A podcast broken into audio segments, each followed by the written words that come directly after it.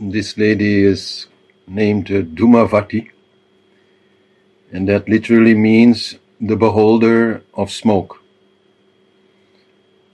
Now, that actually means, in, in more simple terms, she sees only smoke, right? If you behold a mountain, then you're not thinking, oh, what a beautiful little flower is there, yeah? No, no. When you behold the mountain, you only see the mountain. So when, when you are the beholder of smoke, then only smoke is there. You know? And so smoke means in this way, like uh, ignorance, um, lack of clarity. You, know? you don't see clear. You don't know what to do. You see no uh, alternative to whatever is there, or you know, you're a little bit stuck in thinking about how you can deal with things. So, but this is also at the same time a great opportunity which Dhumavati represents. No? So, Dhumavati looks like an old lady, a grandmother, and uh, in that way she is often called Alakshmi, meaning the opposite of Lakshmi. Lakshmi, which is always very beautiful and uh, wealthy, you know, throwing coins around.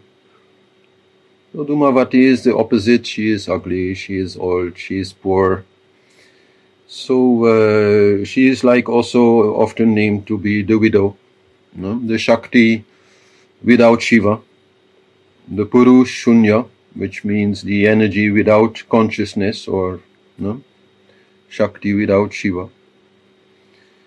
So we see her there um, on her chariot and I must say, I was trying to find out the symbolism of the chariot, but I couldn't really find any reference in the material that Harish Johari left. So I was thinking about it myself. Why would she be always shown on a chariot? And uh, I also thought, okay, what other gods and goddesses are shown on a chariot? And there we, of course, have the sun, which is always shown on a chariot with seven horses, which are the seven colors of the rainbow. So, in there, the meaning quite clearly is that the sun is always moving, right? It's coming and going. You know? We have day and we have night. So, okay, this is my own interpretation now. I think the chariot also means that this smokiness, you know, this darkness, this void that Dhumavati represents in our lives it comes, but it also goes. You know? Uh, so that's maybe the main thing to know at that time. That maybe at that time you don't see clear, but at some point clarity again it will come. You know? And you will know what to do, and you will be able to move uh, forward. And uh, not forgetting that she is showing with her right hand the sign of peace, you know, the peace giving mudra which means, you know, okay, this smokiness, this ignorance is also in itself quite an opportunity for peace. Because if you are unable to see what to do, then what use it is to think. And then, you know, when you stop thinking, you get peace. And uh, maybe also uh, do the things that then anyhow always somehow need to be done. And that is uh, the symbolism of this tool that she is holding in her other hand which is called a shurp which is like used for cleaning grains. Like you know grains lentils maybe always there is a little bit of dirt inside some stone maybe instead there of the lentil and you might break your teeth on it. So in India, very typical that people then they have to clean the grains and the lentils and the pulses. And this is typically an old lady's job, you can say. No? But this is anyhow just one of those things that need to be done. So when you don't know really what to do, then anyhow those things are there. Mm. And you also see on top of the chariot a flag with the black crow, which points to, yeah, magic, dark magic, you can say, I'll explain a little bit more about that. Dark forces in play, and so she can also help you uh, with with those things. If you look on the other side, we see the yantra made by Peter Weltevrede. And there we see these typical situations that are associated with Dhumavati. We see an old crooked lady. We see a man in, in jail. We see maybe some lady who's looking rather crazy. You know, these, these things are what Dhumavati is about. But we also see a yogi because this really does offer opportunity for meditation. I'll explain more about that. And we also see quite a few crows which are the typical symbolism of, uh, of Dhumavati.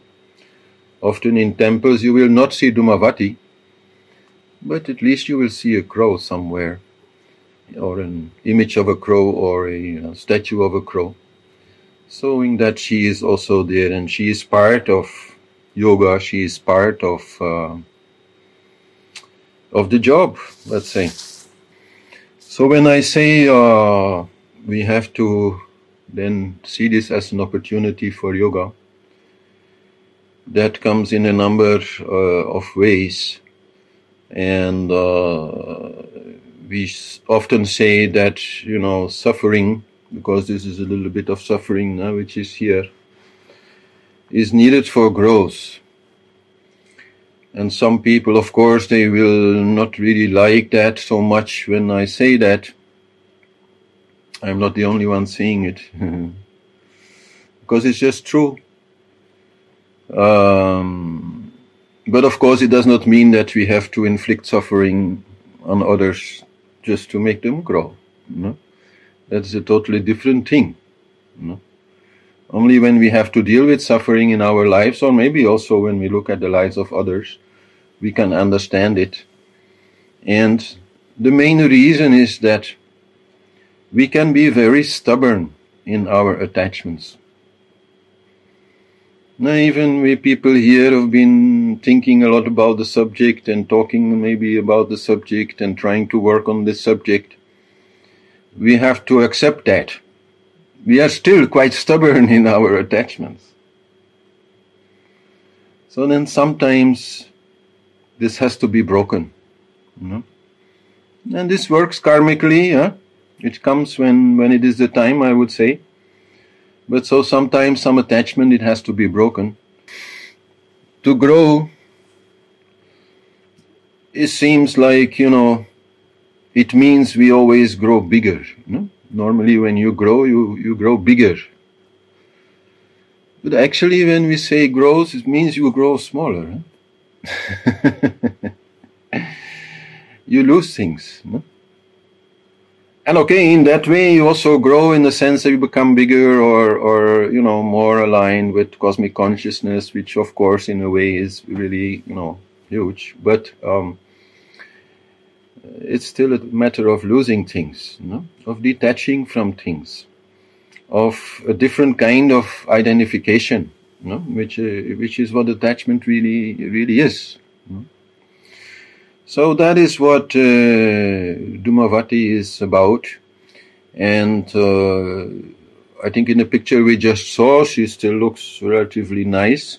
You may find some pictures where she looks really like, a, I would say, a bad old lady, very troublesome, like restless, uh, chaotic, even depressed, somewhat demented, maybe. No, so you know that's that's how it comes but still she is holding the hand like this. No? She is showing that face of nature, you can say. No, the goddess is, is nature. So nature has many faces, and there is that one face which is not so nice to look at, and she is showing, but she's saying anyhow, hey, please keep the peace. No? because this will come and this will go and something good also will come from it no? so that is that's the main thing and i must say when i was a little bit thinking about this class today very much my grandmother came to mind. Who was a very very nice lady. She became 101 years old. Always very courageous always very simple and nice. And she was really the kind of grandmother where you could go with your troubles, you know, and find peace there. And the particular way in which she was doing it is, is very much like it is meant to be with Dhumavati. Because, you know, she was really old, so whatever problem you came with, she was not trying to solve it. Most people, when you go to them and you tell about your troubles, then they'll try to find some solutions for you. But she was not trying to do that. She was just giving you a cup of tea and, uh, you know, some, some kindness. She'd give you a hug, maybe. Um, and what she mostly brought was acceptance. No? Acceptance of this moment, acceptance of this problem. And then she would say, like, well, I guess many grandmothers, maybe they say, oh, everything is going to be all right. You know? And, and that comes from the wisdom of old age. You know? In old age, then you know everything always changes. So whatever problem comes, it will go. So in that way, everything anyhow is going to be all right, whatever you are facing right now. Know? So that is a beautiful way to work with uh, with your problems. Know? To accept that you don't know. I mean, of course, in some ways, uh, some problems they will come, and you will know what to do, or at least feel that you can think some ways to escape from this problem. Then that is the natural thing to do. Now, I'm not saying you should just like accept all your problems and not try to solve any of them, no? But in some ways, you know, we come in life upon problems that are hard to solve, where at least for a time we don't know how to deal with it, no? And these are typical then uh, the, the problems that come in old age, when a lot of things that we are attached to no longer work like they used to. We can no longer do what we like to do. Maybe we were very much into climbing mountains and then at some point we have to say okay now i just look at them no, uh, no more climbing for me. Or you know whatever um, some ailments come also at, at any age of course um, which are are keeping us let's say grounded for for a longer period of time some limitations come some lockdown comes some you know thing comes and and we don't know what to do you know so the beauty there is that when we really are somewhat overwhelmed by this not knowing, by this ignorance, where we feel where we are in that smoke, that we can say, okay, I don't know. I accept that I don't know. So then what's the use to think about it? And so that's, that's the big difference, right? most people, when they see the chariot of Dhumavati coming, you know, on the horizon, coming more nearby, they start thinking a lot, no? how to escape. And natural, no? totally natural, should be done.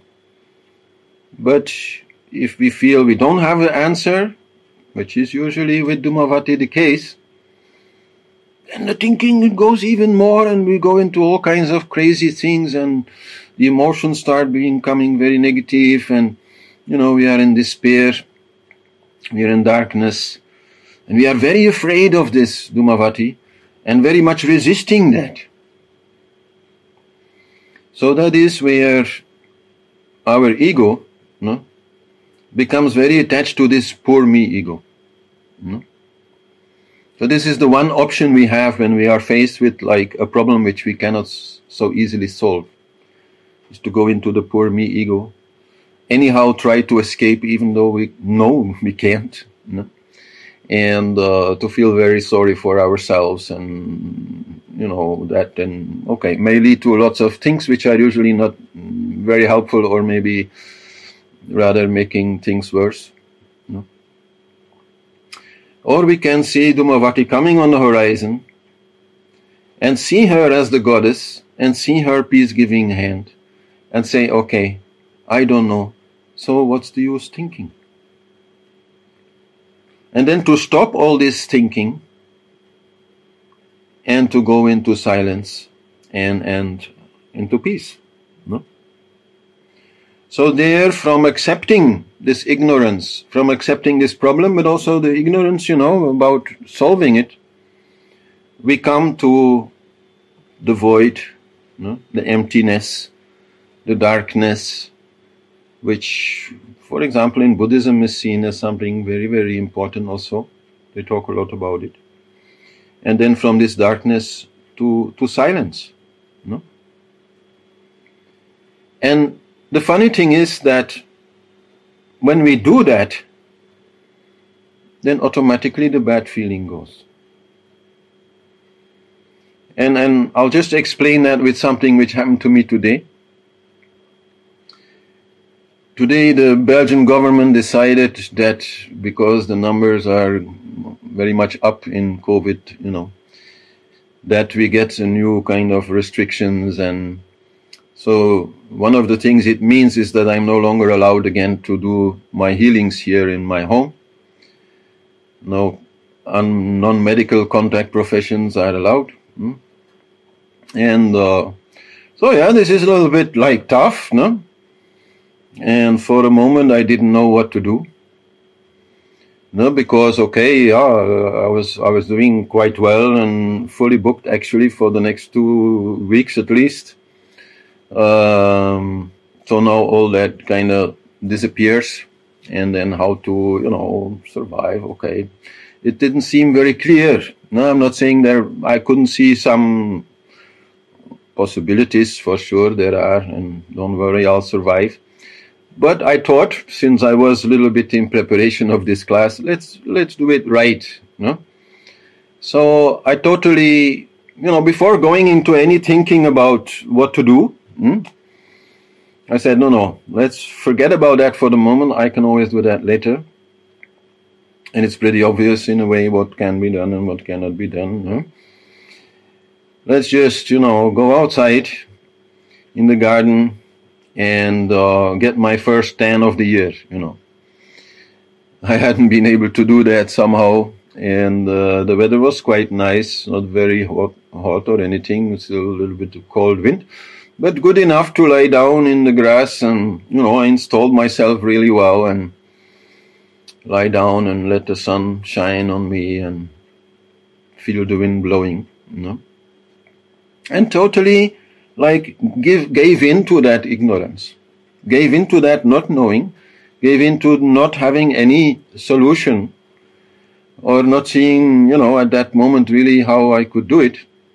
But totally accepting that and there, yes, that silence that then came, and okay, which I'm relatively good to, to produce also, but that's beside the point. That silence which then came, no? Then it becomes like something neutral, like it is neither feeling very good or very bad. Hmm? It's uh, an ignorance, a darkness, yes, but you accept it, so there is silence then very rapidly actually this comes into positive feeling. This bliss of silence, it comes. The moment you again start thinking, again the negative feeling comes. Or then maybe you think something, oh, I can do this. And a little bit of positive thinking comes and feeling comes. But then other things come and again negative comes. So that is Dhumavati, to just forget about all of it. Just get out of it. And be silent. And there the smile it comes. So for about two hours I was out in the sun. I don't know if you guys can see I got a tan or not, but it was really very enjoyable. I think it was one of the most enjoyable few hours I've had since I came to live here a few months back two months back, or what was it? So, uh, totally relaxed, totally giving in to Mother Earth, you know, like I was lying on Mother Earth and totally accepting whatever would come and totally, you know, trusting also, you know, without thinking about it, no? Just letting myself go into that feeling. And, uh, oh, then after that, I came back inside, made a cup of chai, And uh, okay, then I wrote down a few things which actually came then quite naturally from this good feeling and this peaceful feeling, which could be done, you know, to let's say better promote my long distance healing because people have a hard time to kind of believe in these things. And uh, I was thinking about what to do after the Mahavidyas are done, then, you know, maybe do something else. And, no, but that's really not what this is about, right? It's, it's about this power of accepting the not knowing,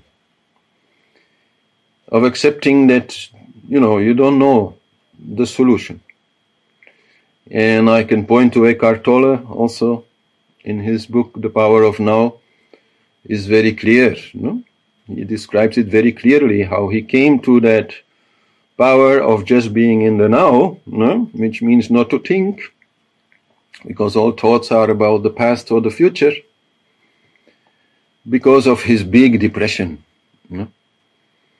And he saw no solution. And he was lying on his bed, and suddenly that silence came and that feeling of being in the now came. But okay, he didn't write a book, The Power of Depression. Could have done that too, you know, but I don't think it would have been very successful.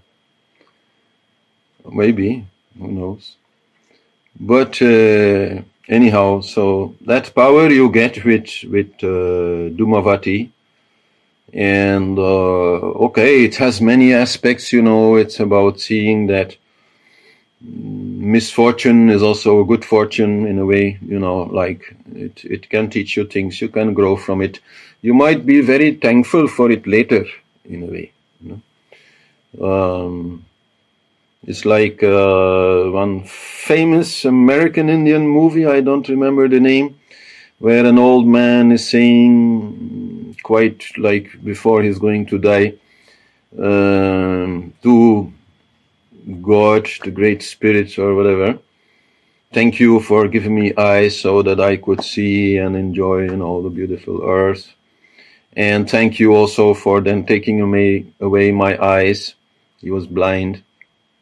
So that I could see even further. No? So this is uh, this thankfulness that we can also feel later, maybe not at the time itself, but later after having faced some some problems, understanding that this void, you know, this emptiness of thought is full of being, you know, and and really they're discovering the self in whichever way. Yeah?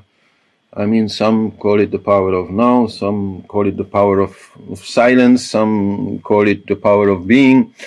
Uh, you know, it's a power for sure. It brings a power, it brings a bliss, it brings a peace, it brings you, you know, a lot of strength and and the ability to to deal with life, uh, to be able to, you know, accept the void. Many people they are actually afraid of this void. They are afraid to stop thinking. I was uh, wondering about it with some of one of my students who really had like a hard time to stop thinking, even though I was trying to teach her.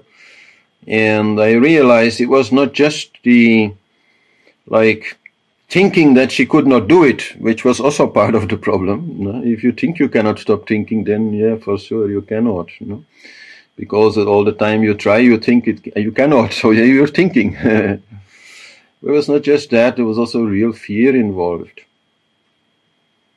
To let go of this control, know? and that is the fear that Dhumavati addresses. The fear of the void, the fear of emptiness, the fear of nothingness. So that is what we overcome here. You know?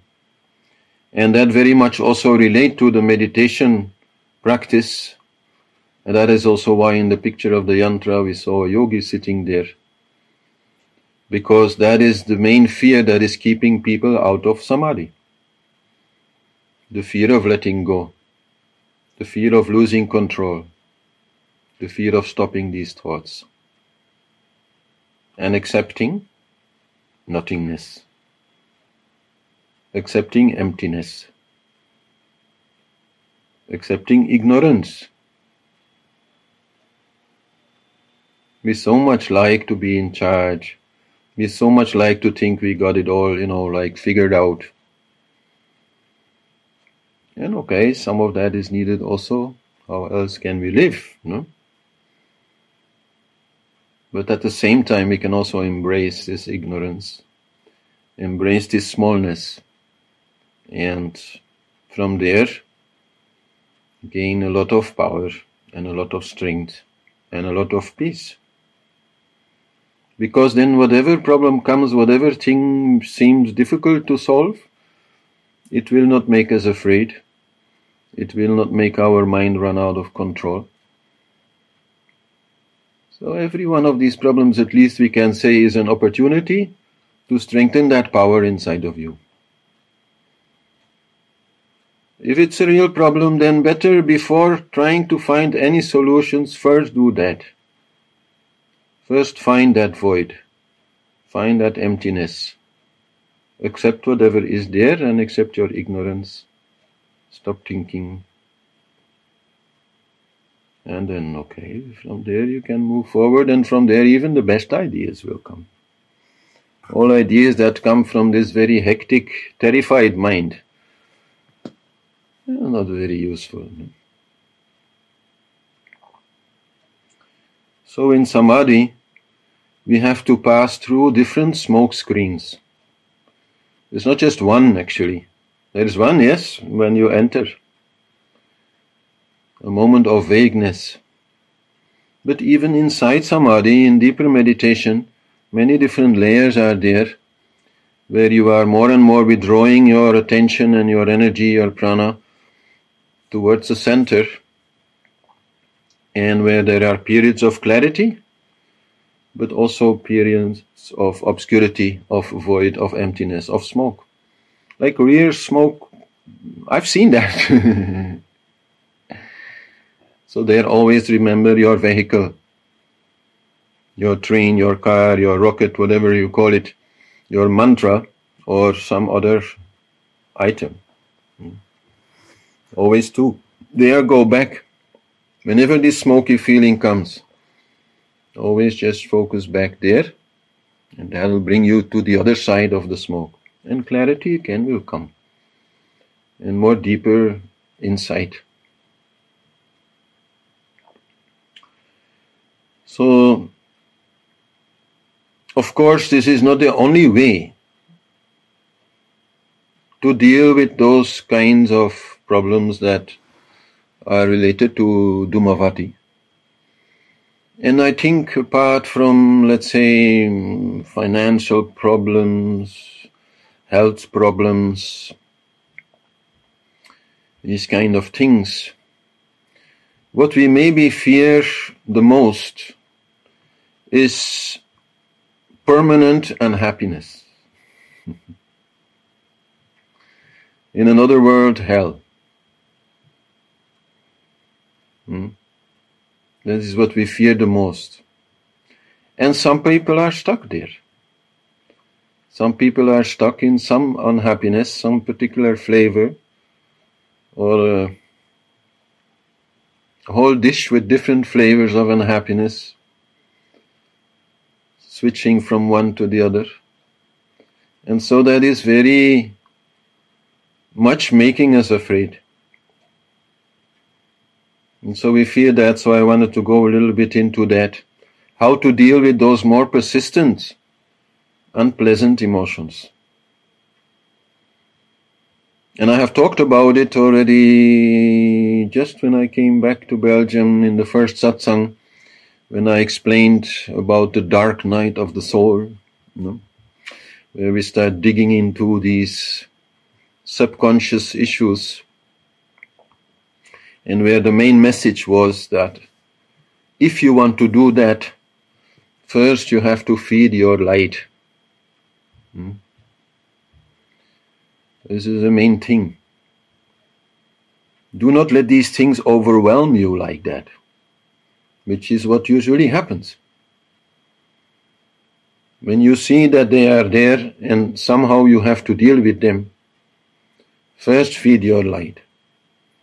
First, do those things that bring you really to the center so that you can see.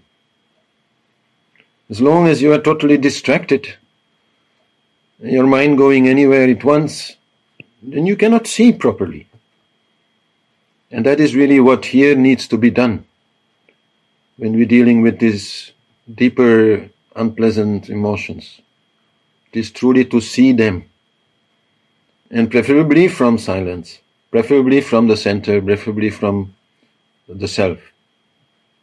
And of course, in that game, we are not into suppression of those emotions. I mean, if a small unpleasant emotion comes, then sure, I suggest you suppress it, yeah? Meaning, you turn your attention away from it and you go somewhere else. And okay, if then it doesn't come back, then it was just a little feeling. Why stick to it? Why get into it? Why take it so seriously? You know? It's like when you burn your hands on nettles. It stings for a while, but after a while, you know, it goes, no? So nothing more need to be done about that. You're not the child who then needs some ointment or, you know, some special thing to be done. You know?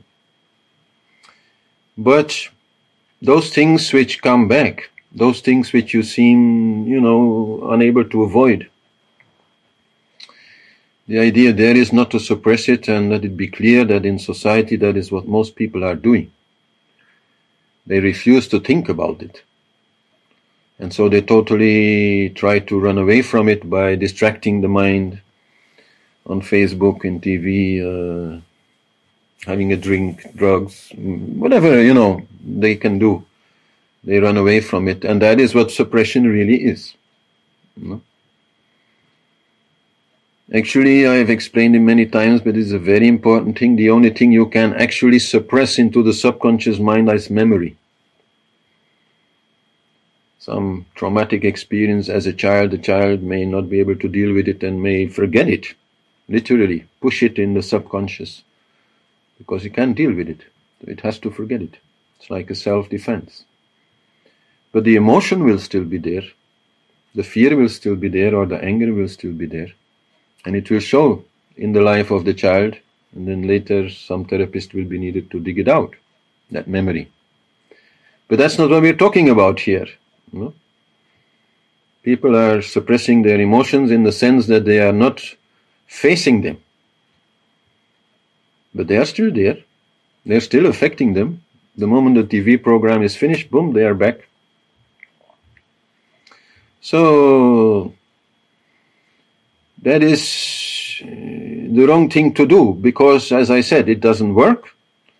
And second, it has so many side effects on the body, especially. No, some of it will anyhow linger in the subconscious. That anger, your reptile brain, it will always remember. But some of it will also damage your body. Many of the illnesses that people face, they are related to that. And so that's not what we really want to do. So then there comes a point where we have to work with it. You know? As I said, if it if you can ignore it and it doesn't come back, no problem. But if it keeps bothering you, then you have to face it. And so then you have to see, first of all, what attachment is involved. Because that is the root cause, always. Every unpleasant emotion is related to attachment. In anger, we feel that some attachment is disrespected by others. You feel attached to this or that, and somebody else is like behaving like it's not important. No, for you it's important, so you protect it. No? So then your anger comes when that is disrespected. And in fear, quite simply, some attachment is um, threatened. No? you like uh, the idea of having a nice walk uh, in the sun and it starts to rain Oh, will there be sun in the afternoon? Some fear comes. Hmm? Very simple thing, actually. No? Then in depression, then you feel that you have neglected your attachment. Something to you is important and you have neglected it, and that way you are losing it or have lost it or threaten are threatened to lose it. Or you have not been able to properly defend it towards others. So that's when depression comes.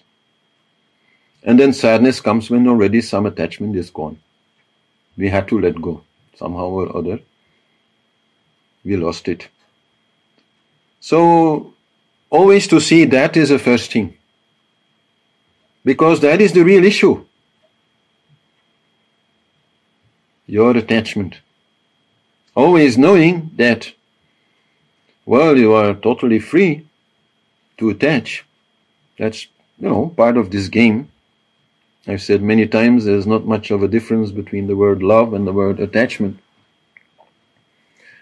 So, yeah.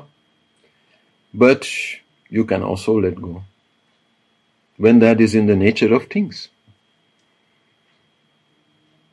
And so then many of these problems already you take out the root of it.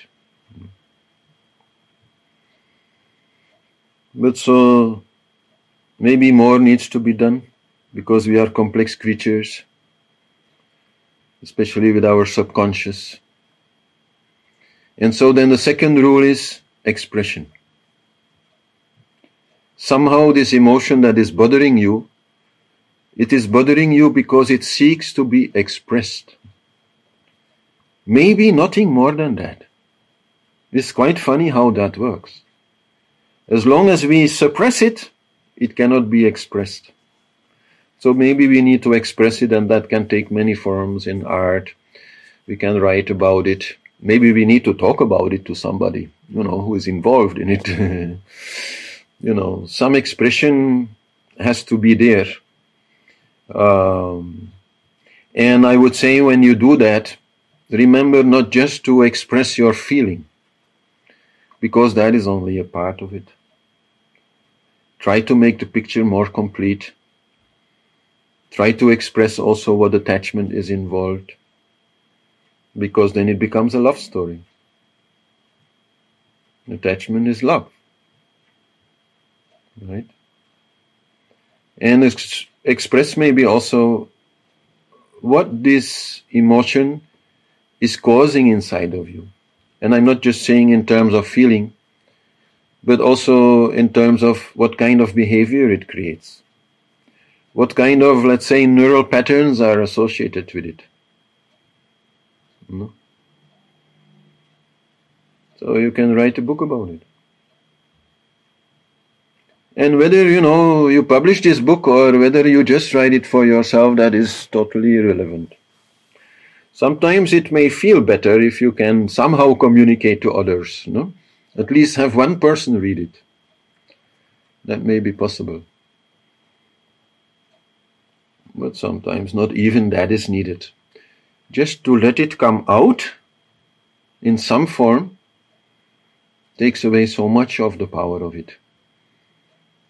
Then you can accept it has been said. That's the least like you feel you have to do to express it. So, and then maybe some of these things like in Belgium, we call them old cows. What what means like they are they are old problems. Maybe they come really from very much in the past, and they've been bothering us for a long time. Maybe they come from childhood, or maybe they come from some other relationship you had, or or something. But they they got stuck inside of you, and they are affecting you. So there it is a little more difficult, maybe. There definitely first to feed your light and do whatever you can to bring you in a very positive and clear, calm mood is needed so that you can really contemplate on this issue when you feel ready for it. Not when it starts, you know, being very tough. That may be not the time. But first you create the calmness, no? Anyhow. And then you can contemplate on it. Remember what happened. In as far as, you know, you can remember it. And maybe also imagine what happened. In the sense that, okay, from what you remember, you know your story, you know what you have done, what you have said, what you have seen, but you don't know so much about what other people have done or why they would have done these things or why they would have said some things to you which hurt or, um, somehow or other, you know, caused a pain. So then imagine what happened so that you can really accept it. You know? Always when such an unpleasant emotion keeps staying there, it is because we, we resist it.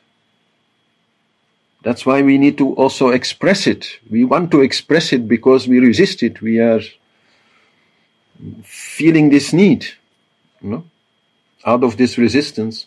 But so analyzing it, contemplating about it, may be the way then to see really what happened and and uh, accept it. And then for the four main unpleasant rasas, I try to now simplify it in a way that it becomes very clear what this contemplation should lead to. When it comes to anger, when it is an old anger cow, then what needs to happen is that we contemplate on the innocence of everybody. We contemplate on why people do wrong things. And that they do these wrong things partially out of ignorance, because they're stupid, or behaving in a stupid way at least, or because they have no control, or a combination of both. When we then can truly see all these people involved in that little theater as children who are trying but who are making mistakes, then we see the innocence of everybody and then we can forgive. Forgiveness is always the end point to resolve any anger issue.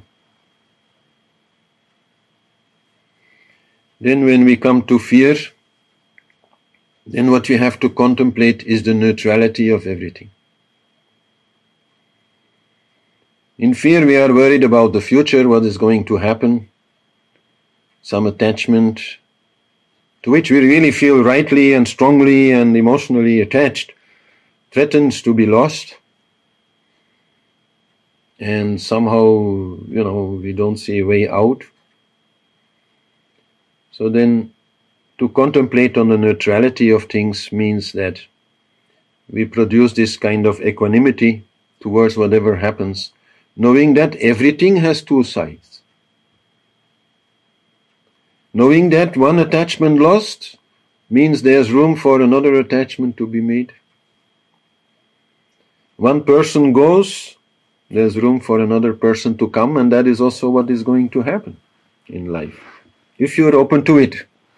If you don't put your head in the sand and cry all the time, if you are open to new things, then new things will come.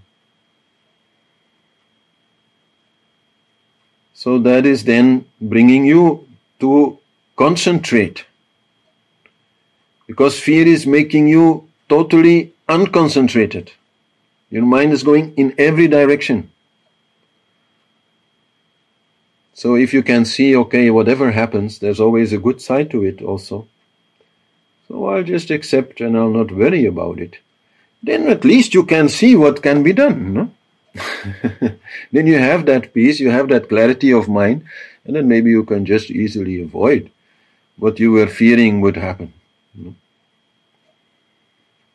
But to first accept that whatever happens, it's fine, is needed for that.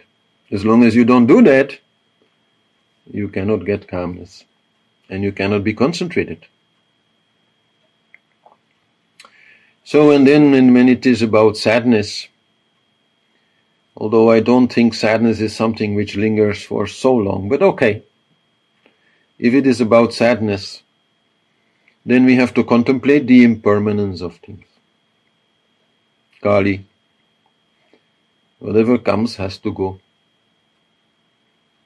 No life without death. No death without life.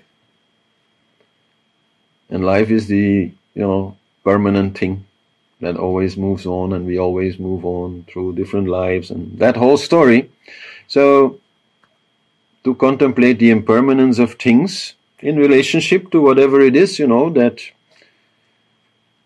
died or somehow got lost.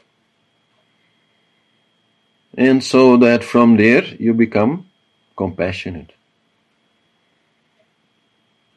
Meaning that your tears will no longer be only your tears.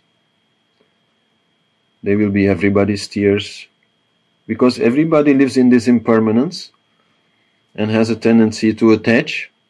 And that way, sometimes things are lost and we feel sad. And so then you become a kind person to other people. And that brings also a peace. And then the sadness, it will go. Or it will transform into something a little more beautiful, like the tears that you have when you see a sad movie, you know. Because you see that whatever was lost was only lost because the love was there. And that is the beauty of it. And as I said, yes, some new love, anyhow, it will come. So, and then finally, when we talk about disgust, about depression, about really like looking very negatively and darkly at everything, including yourself, there the final contemplation is on the ego, and especially on the poor me ego. When you talk to a person who is depressed, that's really hard. Yeah, I do that quite a lot. Like compared to a person who has a very like inflated ego, that's that's a lot easier somehow to to handle, you know?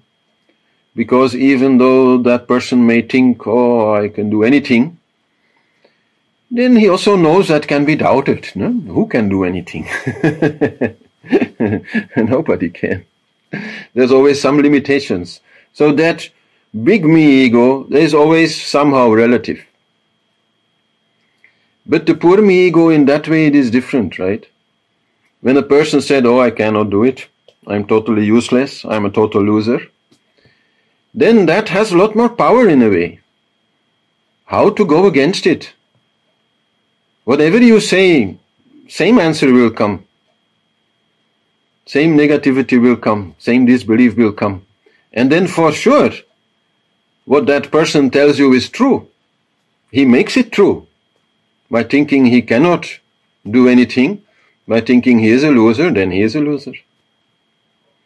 So that is more hard to deal with, but so when we deal with it ourselves, with our own little depression, that is what we have to think about. That self fulfilling prophecy of the poor me ego, but even more so, that inexistence of the ego in itself. There is no Peter Marchand, so why would Peter Marchand, you know, believe he is a loser? Today a loser, tomorrow a winner, that's the game. We can be whatever we want. At least we can grow into whatever we want it's all about, you know, do we have that confidence? Do we have the belief? You know? So then that contemplation finally can bring us to this silence, you know?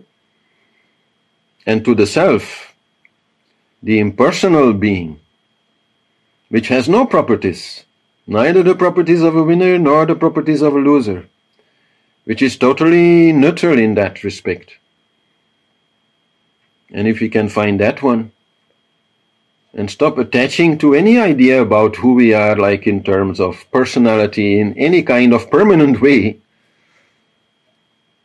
When we see this personality that we have as something totally flexible, changeable, the whole story about the neural patterns and you know the the way in which we can reprogram ourselves, change ourselves, become again different. Go from negative to positive. And from positive to negative if we want, you know, it works both ways. So if we see that and we move through that and we come to the self, then this depression it also will go. Mm-hmm. It's a different kind of identification. Identification with pure being and this very flexible ego, this very flexible personality that we all have actually. So, okay, that's quite a lot of work to do then with Dhumavati and um, maybe just referring to the crows once more. The relationship to dark forces or, you know, a kind of magic, a kind of healing, that may also be needed. Because the subconscious does not stand on its own. The subconscious really is the soul. And so the soul is connected in the spiritual world. And that connection can be very positive, but that connection can also be negative. And especially if we be hanging around in negativity for a while, then, you know, the public relations in the spiritual world are also of similar quality. So then that has to be a little bit changed. And then maybe you need some ritual, maybe you need some healer, so that in the subconscious some things can be changed. You know that reptile brain for example it is well known it responds very well to ritual you know. Even maybe some rituals that you devise yourself you know. Putting some flowers in front of the picture of your biggest enemy. That is not just a mental thing. That is changing the way that your snake being inside of you looks at that person. And that way, maybe a little bit of your anger, it will be less. And if you can do that every day for a while, that enmity really it can go. So these are important things that you can easily do by yourself, working more with symbolism than with, you know, thinking. But then, yeah, as I said, also this working with the spiritual world, this cleaning of your energy field, this cleaning of whatever is connected to your soul, may also be very helpful in in dealing with these uh, things. So yeah, I think that is about what I can say about the Mahavidya Dhumavati, the mystery of emptiness. What's the use? Well, it has a lot of use, especially if you make use of it. If you just cry and suffer and go crazy, then yeah, it seems pretty useless. But even then, on the level of the soul, things change. Some more detachment will come. And when that comes, then again change will come. And Dhumavati, you will see her behind in her chariot, disappearing on the horizon, and some new light, some new clarity it will come. So when the going gets very tough, always remember these things, they come, they go. So keep the faith and seek the silence that anyhow you are almost forced to find because you don't know anymore.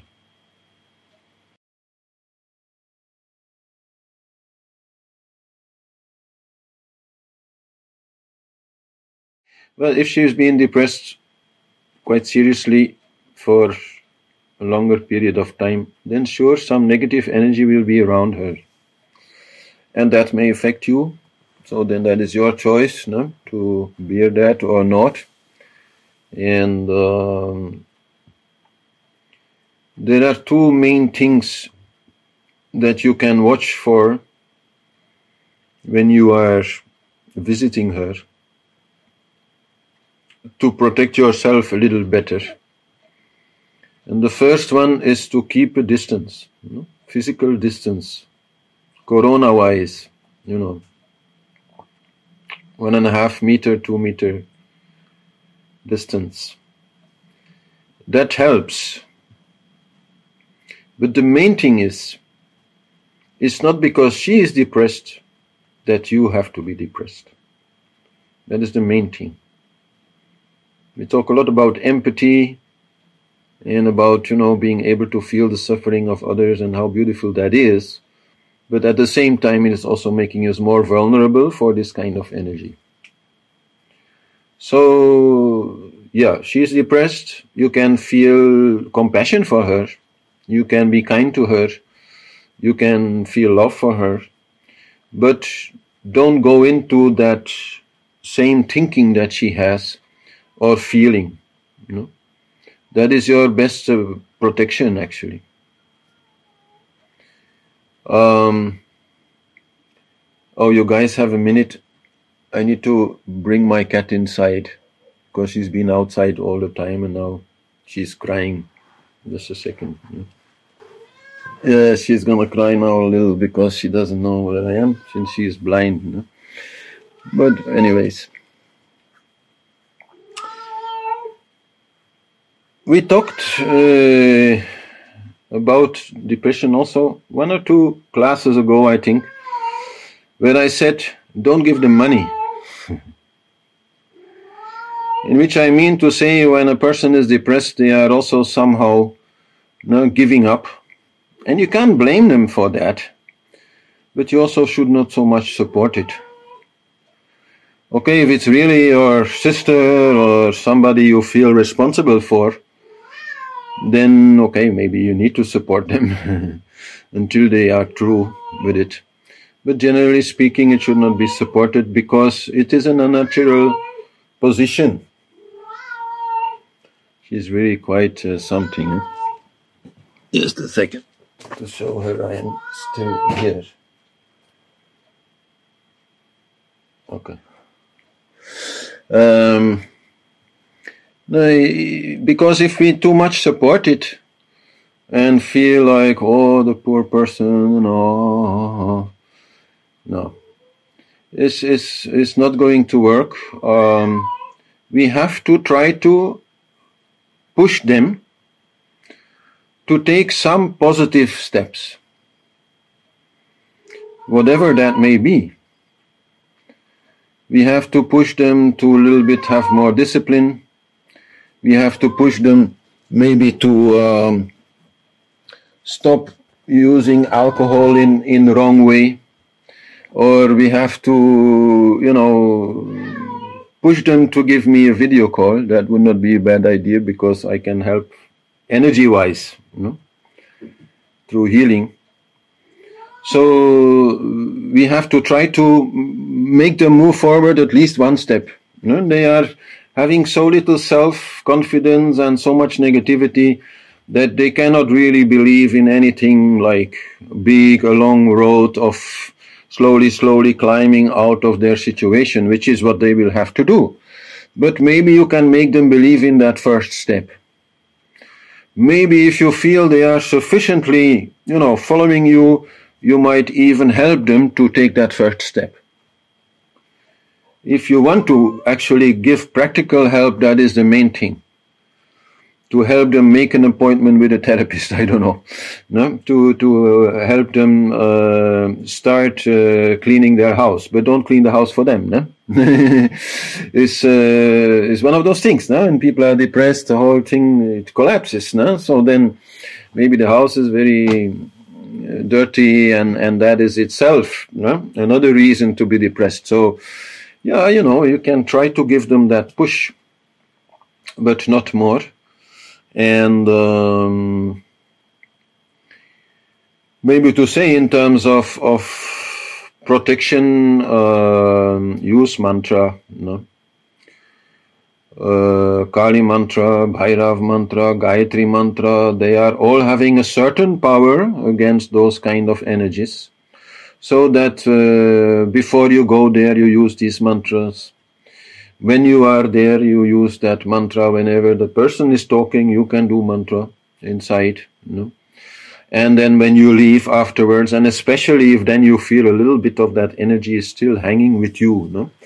a little bit of that feeling is still there, then you know you also use mantra. That is one of the best ways, you know. And and uh, yeah, don't wait till that feeling like becomes bigger, no. Nip it in the bud, no. Be quick. The minute you step out of the door, use it. No? These things are there. Um, but so, yeah, honestly, in my experience, best thing is if she would contact me and I can help her from distance quite well with depression. Uh, it depends. I mean, I cannot promise, but uh, usually that works quite well. At least that they take those first steps, you know? and then slowly, slowly they get out of it. Yeah. Um, Well, So- COVID-wise, you have a good excuse not to to not hug and do the namaste thing. because No? of Corona. Yeah, Oh, yes. True, true. Yeah. I don't know how it works in England, but here we have bubbles, you know, and outside of your bubble, you're not allowed to hug. So if she's not part of your bubble, you're not allowed to hug. So just tell us that in advance, Yeah. like you know, you don't want to create any problem for your family. So no hugging. She's welcome, but no hugging. That definitely should be avoided with such a person. Anybody who's very much in a negative thing, we should avoid touching them. Sure. Yeah. Which means that all those people who are doing some kind of physical physical therapy, you know, like massage therapy or acupuncture or anything, you know, they're heroes, no? they touch all these people all the time. It's very tough. And very often then they need some healing themselves, no? And they need to very much, uh, you know, as heroes, be also like warriors who do a lot of disciplines and who have a meditation every day and who do other things to, you know, always keep their energy pure. Otherwise, themselves they get into trouble. Some of my more permanent healing clients, they are like that. They know now and then they need a cleaning. Yeah. No, but to have somebody who is professionally involved, let's say, at some stage it is needed. Because, you know, you are her friend. And obviously, in that situation, she is not facing the truth. But how can she face the truth in front of you, who are her friend? That is always going to stop her to be really truthful. That's the advantage of being with somebody with whom you don't have a personal relationship, only like a professional relationship. And that's the mirror effect, you know, which is so essential in therapy. Whether he's a good therapist or not, that will always be there. Somebody will be there to, like, you know, show you yourself.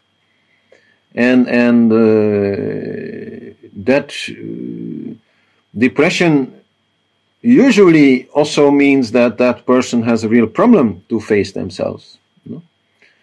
That's what depression means. You no longer want to face yourself, you no longer believe in yourself. So, to really see the truth about yourself, also, let's say, about your individual self, who you are and who you are not, what you can do, what you cannot do, all these things must be clear. Because only then you can kind of see what's the way out, what are the steps to take. Know? Because the cleaning and all that, okay, is uh, maybe relevant, but this is just a little bit uh, relevant. no? The more important things are, are very personal. Yeah, it's up to them, and that's the main issue, no? the main problem. You, if they are themselves like reaching out and trying to take the first step, then you can take the hand and pull a little, no? But if they are not, there's not much you can do. until they themselves snap out of it somehow. And some it takes a month, some it takes a year. You know? It's hard to say. And if they're too much, you try to push them or pull them out. Then the moment you turn your back, boom, they are back there. Um, because the fundament has not been touched. You know?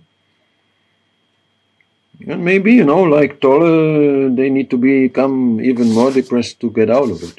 That is possible.